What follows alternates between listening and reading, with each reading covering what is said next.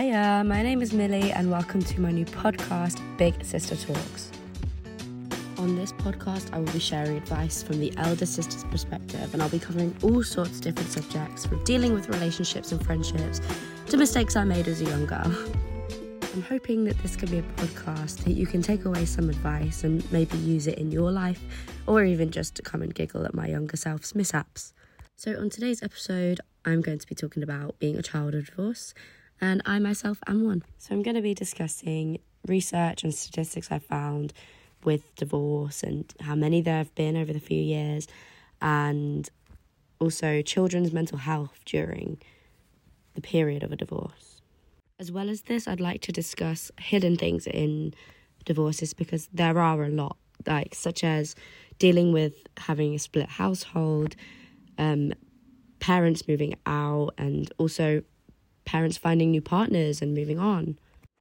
Just a quick disclaimer I am not a professional on divorce.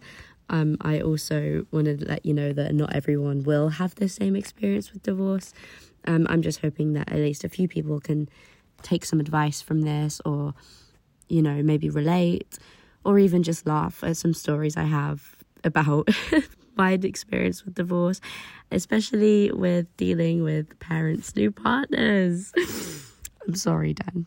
so I'm going to start with some statistics. Um, these were taken from um, the consensus of 2021. So obviously it's not this year's one, but it's still, you know, quite a daunting number. So in 2021, there were 113,505 divorces granted in England and Wales, with a 9.6 increase from 2020, where there were 103,952 divorces. That was a big number for me to say. Oh my goodness. it's honestly crazy to think that that is how many divorces are happening or have happened. Because during a divorce period, I know I personally felt so alone and like I wasn't dealing with this because a lot of kids around me, like their parents were happily married, and it was so odd seeing those and being like, well, why aren't my parents like that? But you're not alone. there are a lot of children of divorce. So my parents split when I was 10 years old, so I was just finishing primary school, and we'd also moved to a new area. So I had a lot going on at the time. I was, you know, in a new area, in a new town my parents were dealing with a divorce. So I was just very angry and disappointed in my parents. And I, you know, I gave them a lot of hassle for quite a while because I was so frustrated. Now, I'm going to say something that some might deem controversial, but divorce, in a lot of cases, is not all bad. You know, speaking from personal experience, divorce was probably the best thing to have happened to my parents. Whilst I was doing my research for this podcast, I found many, many, many articles slandering parents with divorce in uh, doing a divorce and the children's outcomes and how the children are depressed and more likely to turn to drugs and you know it, it upset me because i no longer view divorce as this god awful thing because in my case it helped my household it helped my household and you know I became a lot closer with my mum.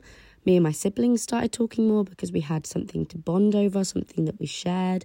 And, you know, whilst it is not ideal, it's something that brought my family closer in a way. I'm not going to sit and act like divorce was the easiest thing I went through because it was not. At the time, it was so awful and you know, I was doing my SATs, I was going into secondary school, I was dealing with my parents arguing constantly, my dad moving out. It was not easy for a child of my age, and especially for my siblings because they were much younger than me, and I felt like I was looking after them.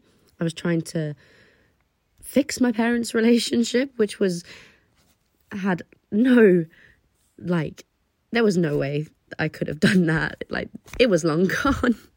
I believe one of the hardest things about divorce is coming to terms with it and accepting it.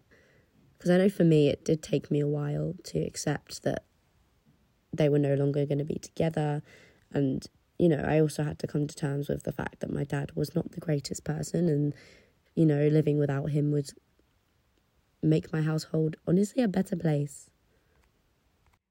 Now, there are so many reasons parents can get a divorce. You know, there can be communication problems, money issues, infidelity, lack of intimacy, and the list does go on.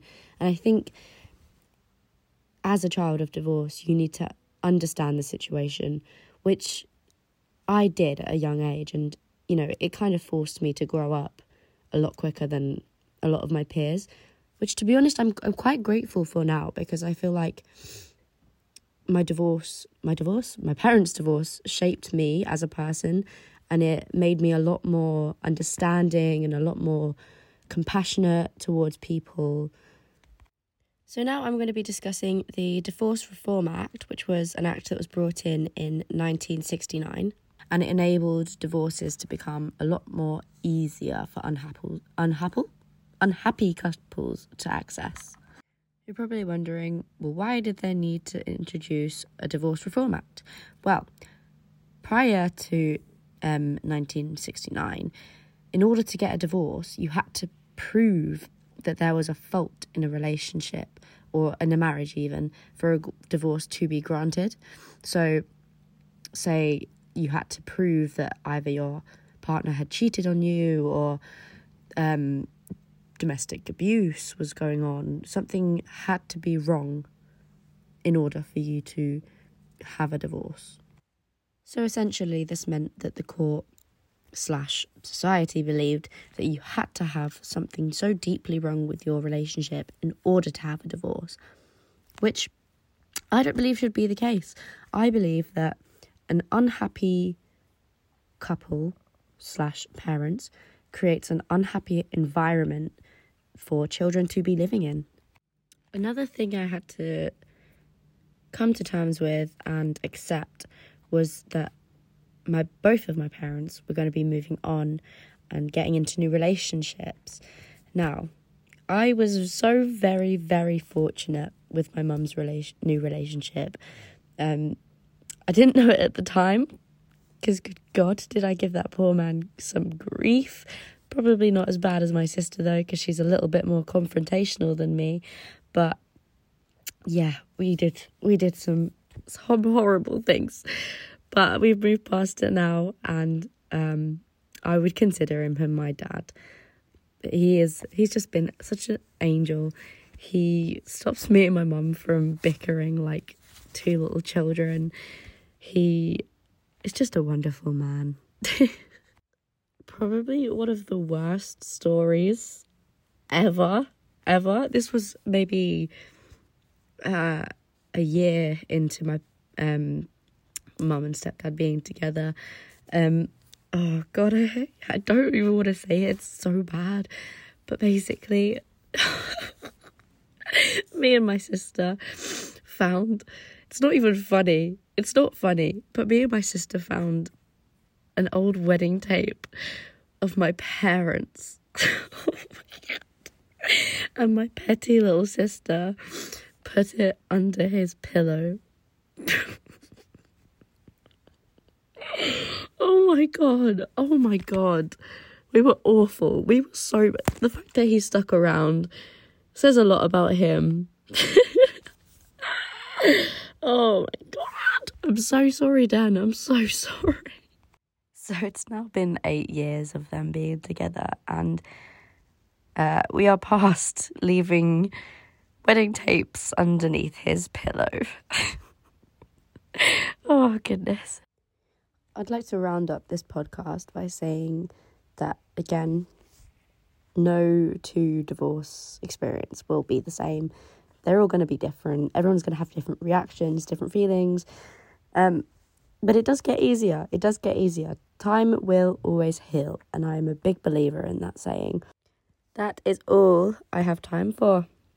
I hope you enjoyed. I hope maybe some of you can take something away from this, or even, you know, have been more educated or had your eyes opened to the world of divorce. thank you for listening. Um, hopefully, I'll be back with more episodes on the Big Sister Talks. Maybe this could be a thing. Hopefully. Anyways, goodbye.